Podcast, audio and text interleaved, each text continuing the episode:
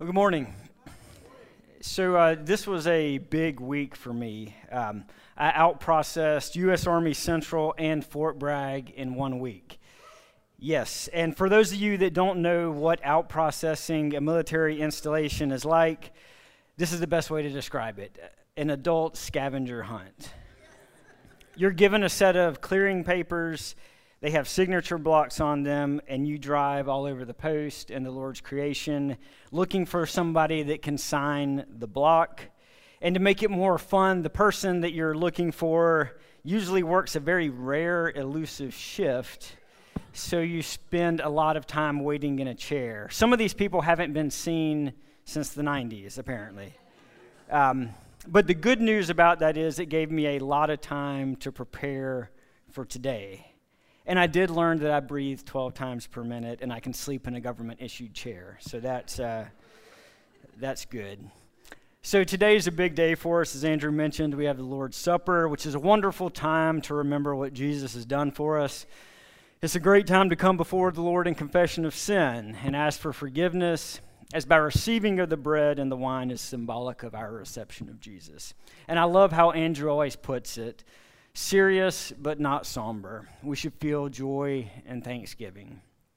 Also, today, as he mentioned, we're moving into a new series uh, in our year of discipleship. For the past few weeks, we've been in a sub series entitled Against All Odds. And we've explored the Israelites' movement into the promised land, led by Joshua. We've learned about the conquest in Jericho. We've seen firsthand from Samson the dangers on doing what we think is right versus what we know that God knows is right. We were reminded of the might and power of the God we serve in 1 Samuel 17 as David slays Goliath and how kindness matters in David's treatment of Mephibosheth. So, in thinking uh, of these past four weeks, it's easy to see why the series was entitled Against All Odds, because what we saw were both individual and collective trials, but we also saw the power of our God at work. Today's new series is entitled Kings and Kingdoms, and it is about kings and kingdoms. We have David, Solomon, we have Jonah. I know he's not a king, but there is a kingdom message there. We have Israel and Judah, both the north and southern kingdoms. We'll look at the lessons of David, the wisdom of Solomon, and let Jonah teach us about second chances. I'd like to remind you to keep plugging away at the F 260 plan we're in because by doing so, I think you get the full effect of what we focus on each week. And if you haven't started that year yet, there's no time like the present to jump right in. So, again, today we're going to be in Psalm chapter 1, verses 1 through 6. So, the Psalms have several different authors. About half of them, about half of the 150, are attributed to David. They were written during the time span that the entire Old Testament was written. So, from about 1400 BC all the way through 500 BC. So, just over 900 years, and they cover everything from the origin of life all the way through the liberation of the Jews in Babylon. They can be divided into five sections, and really what they comprise is the hymn book for Israel. The Hebrew text uses the term praises, and rabbis over the years expanded to call that the book of praises, and not to exclude the Greek. The Greek word that Psalms is derived from means plucking or twanging of, string, of strings. So it makes sense then to refer to this as the hymnal for ancient Israel. Poetry to be sung, essentially. And it's beautiful, beautiful poetry. And C.S. Lewis reminds us that when we understand the type of literature we're looking at in our scripture, we're going to get more out of it. And so when he talks about the Psalms, he says this He says, They must be read as poems if they're to be understood Otherwise, we shall miss what is in them and think we see what is not. And as for the substance of the Psalms, John Calvin says it this way I may truly call this book an anatomy of all parts of the soul, for no one can feel a movement of the Spirit which is not reflected in this mirror. all the sorrows, troubles, fears, doubts, hopes, pains, perplexities, and stormy outbreaks by which the hearts of men are tossed have been depicted here to the very life. So let's move in to Psalms this morning with verses 1 through 2. He says, Blessed is the man who walks not in the counsel of the wicked, nor stands in the way of sinners, nor sits in the seat of scoffers. But his delight is in the law of the Lord, and on his law he meditates day and night. So this is pretty straightforward here. We have two choices, we have two types of people. First, we have the blessed man. But what about him? What about his traits? What are his traits? What are his actions? Well, he doesn't walk in the counsel of the wicked, for one. But what does that mean? Well, it means he doesn't seek the advice of the unbeliever in spiritual matters, in ethical matters, in moral matters. And there's times, obviously, where we will seek the counsel of the unbeliever. We can't get away from that in, in business and healthcare and finance and law. But what he gets at here is not on matters of the Spirit. What else? He doesn't stand in the way of sinners. And I recognize that we're all sinners, and I very much recognize what we're called to do in the Great Commission in Matthew 28. But what David is getting at here is what we all know to be true that we don't spend the bulk of our lives in the company of the unbeliever and the unrepentant. And when we come to verses like this that need interpretation, the best way to interpret Scripture is by Scripture. And in the New Testament, Paul speaks of this twice. In 1 Corinthians 15 33, he said, Bad company ruins good morals. And then again in his second letter to the Corinthians in chapter 7, verse 14, he says, Do not be unequally yoked with unbelievers, for what partnership has righteousness with lawlessness? Or what fellowship has light with darkness? And this is the point that's being made here in this first verse of the Psalms. And finally, it says, He does not sit in the seat of scoffers.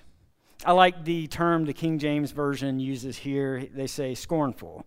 Doesn't sit in the seat of the scornful. And to define the word is this those who make what is good and holy the object of their ridicule. And how often do we see this? How often do we see this today? And I've said this before, but our world today will only accept us, will only accept our church if we're not too crazy. If we don't confine ourselves to a charitable organization and the boundaries that that entails.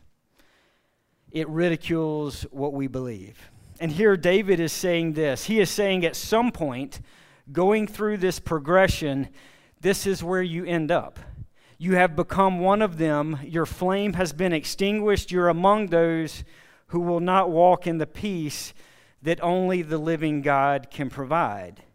You're among the scorned. And Chuck Smith sums it up perfectly when he says First, a person begins quite often just walking in the counsel of the ungodly. The next thing he finds, he is standing around in the congregation of sinners. And finally, he is settled down and he is seated in the seat of the scornful. And this is exactly what the enemy wants, and this is his age old tactic. We see this in all facets of life. It reminds me of that famous analogy of, of boiling a frog. The frog never hops out of the pot because the heat is turned up so slowly, he never realizes he's being cooked until it's too late. Look at the story of the prodigal. The same progression is at play in the story of the prodigal.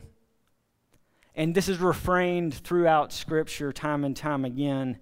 If we look at Isaiah chapter 5, verses 20 through 21, he says, Woe to those who call evil good and good evil, who put darkness for light and light for darkness, who put bitter for sweet and sweet for bitter. Woe to those who are wise in their own eyes and shrewd in their own sight. John Bunyan in The Pilgrim's Progress sums it up this way He says, What God says is best is best, though all men in the world are against it. So, in studying for this sermon, um, I came across a study by Stanley Milgram, and some of you may remember him. He was a Yale University psychologist, and in, in the early 1960s, he conducted a study on whether people, whether regular people, not hardened criminals, whether regular people could be convinced to do harm to others based on influence from others, from just following orders.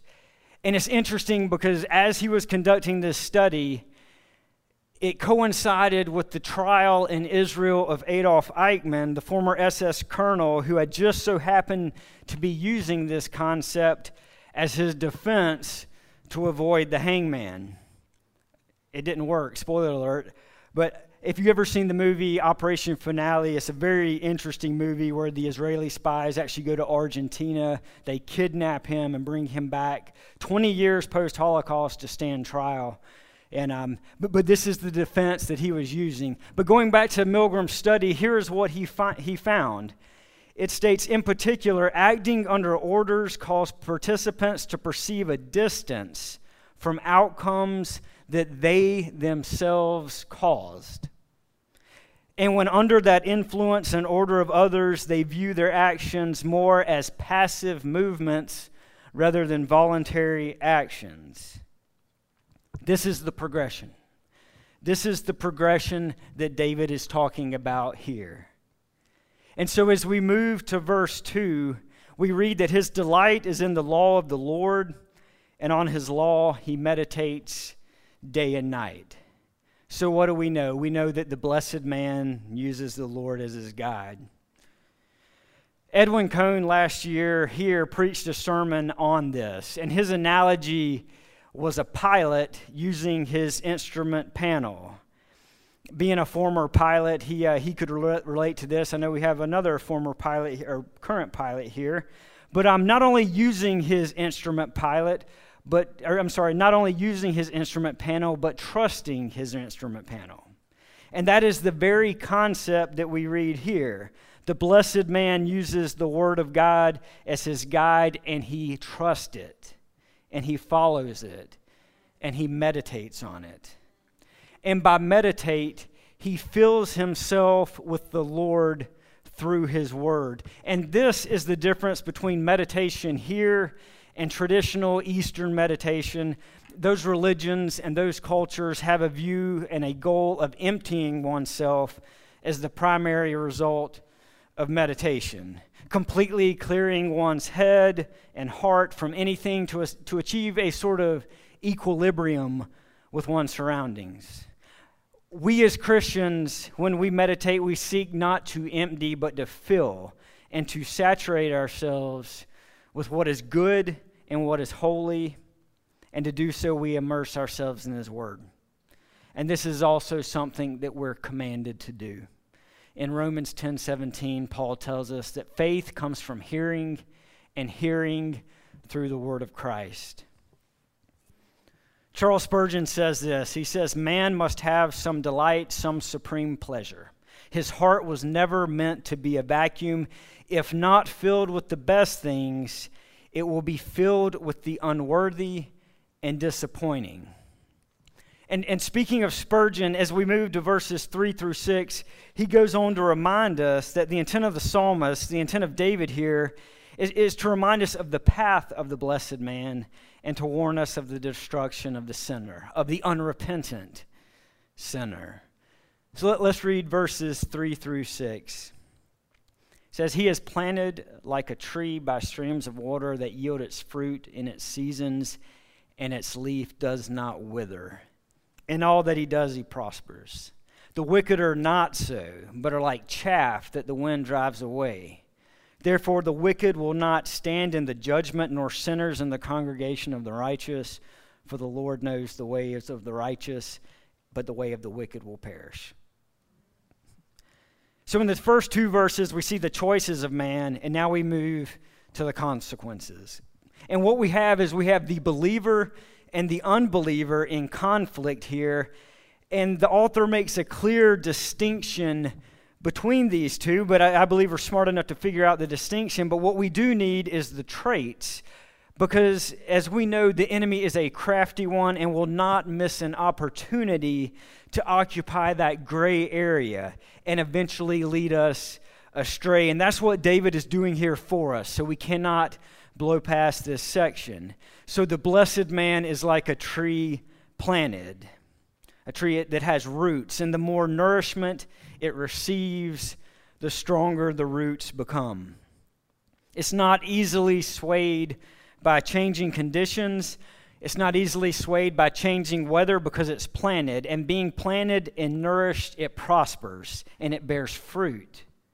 And let me be clear here by prosper, I am not referring to the prosperity gospel or any sort of prosperity gospel because we know that as believers, we will have trials. We're told that we will have trials. Some of you have had many, and some of you are in them right now. And I think many of us have been in seasons at times of suffering, and many of us are suffering now.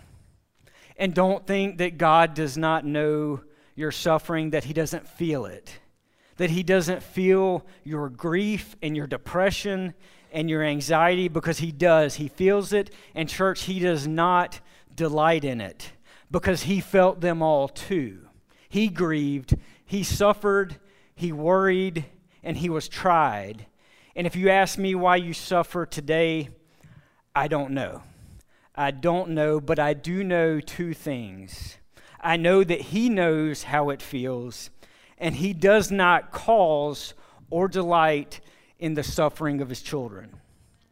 And so, what we mean by pros- prosper here is that we will turn to God and praise Him in our hearts, in our actions, during and in spite of the darkness of times, during and in spite of present circumstances, even when we can't find hope, and even when we feel so very far away from God, because our faith, like this tree, has to be planted. In contrast, the wicked are compared to chaff, easily moved, the exact opposite of a planted tree. Chaff is an outer shell meant to be discarded and easily blown away by the wind. I think we have a picture of the winnowing. So, this is the winnowing process. And what that means is the separation of the chaff from the grain. And you see in this picture that the chaff is so light, even the slightest of breezes carries it away while the grain falls to the earth. Even a light wind carries it. It bears no fruit, it has no value. And in the end, like the soul of the wicked, it will be discarded. We also see here that the wicked will not stand in the judgment, not in, nor in the congregation of the righteous.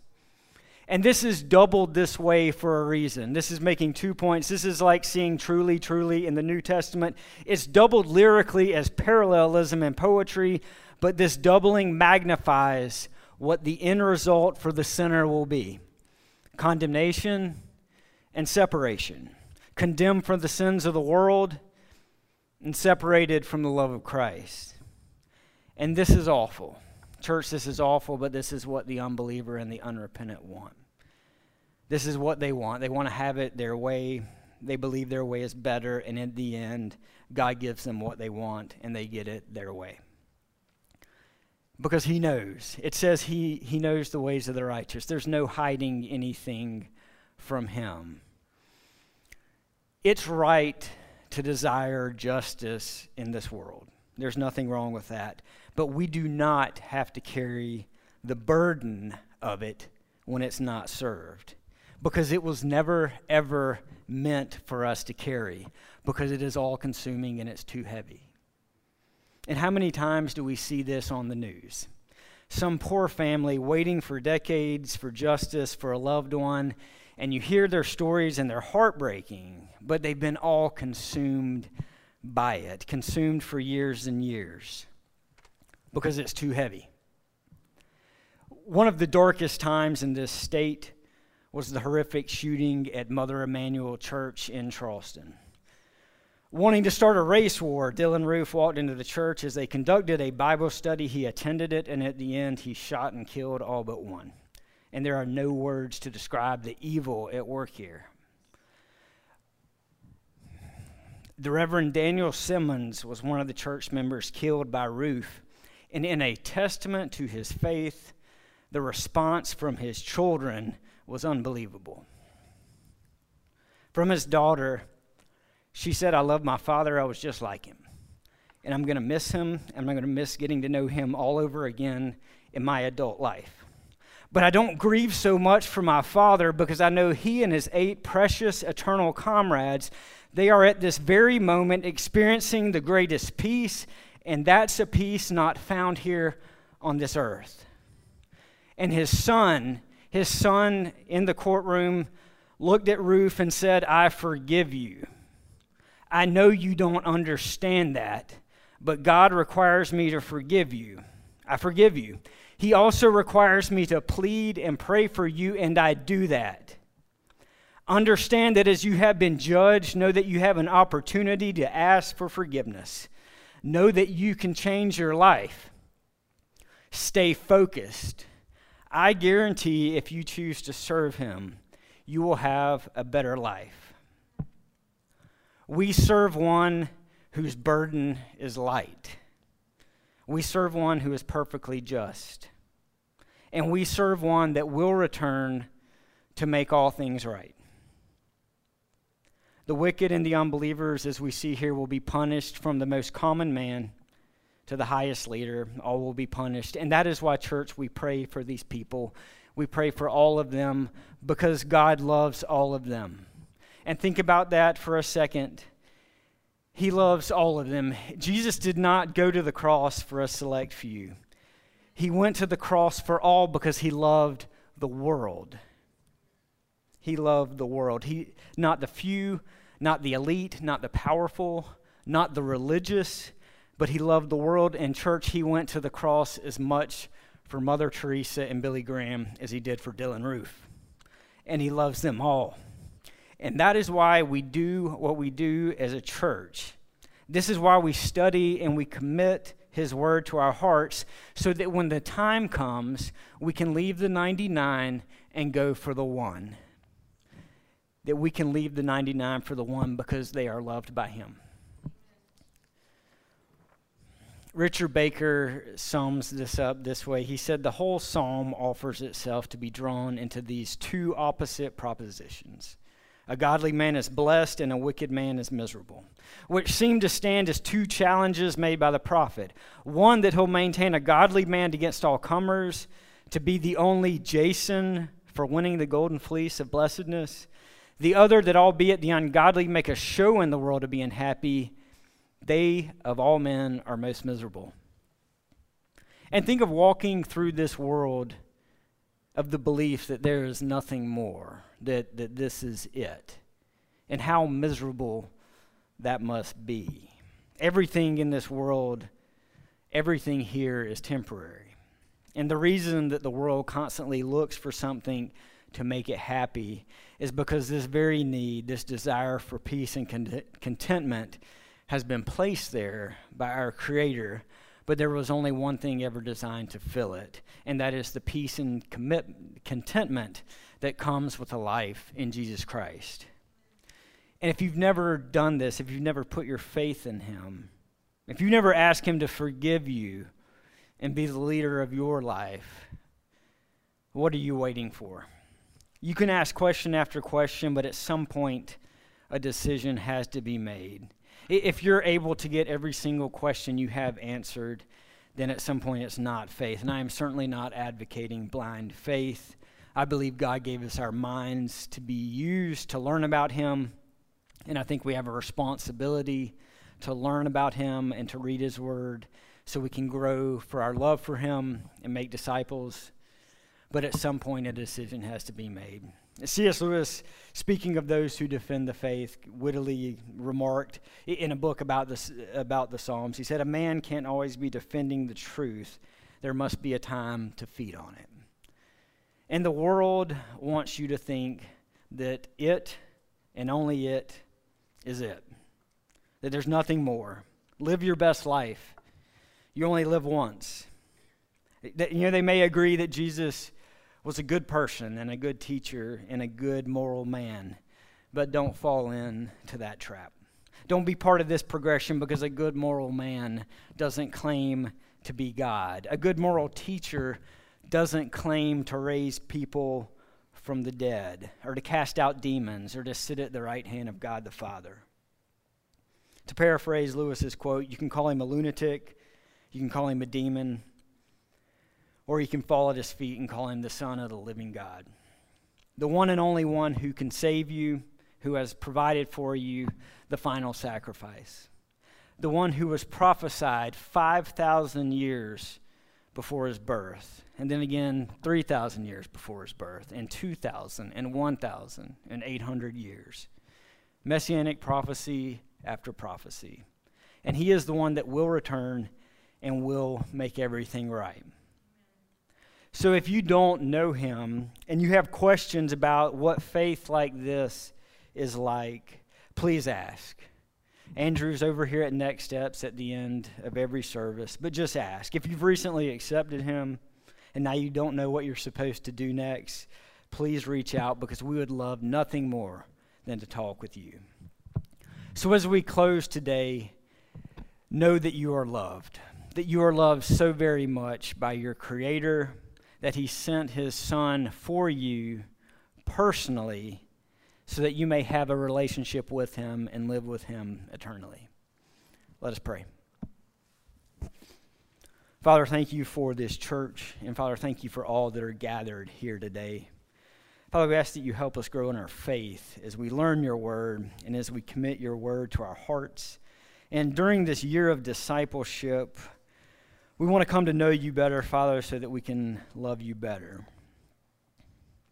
Father, let the love of your word change our hearts and soften our hearts and be with those here who suffer. All of us here that suffer, Father, we know that you suffered as well. Our world is crazy. A lot of things are going on now that we don't understand. But during these times of confusion, we ask that you help us to remember what we do know, and that is you and your word and we ask that you help us focus on that. Father, thank you for Jesus. Thank you for our salvation through him. We pray in his name. Amen.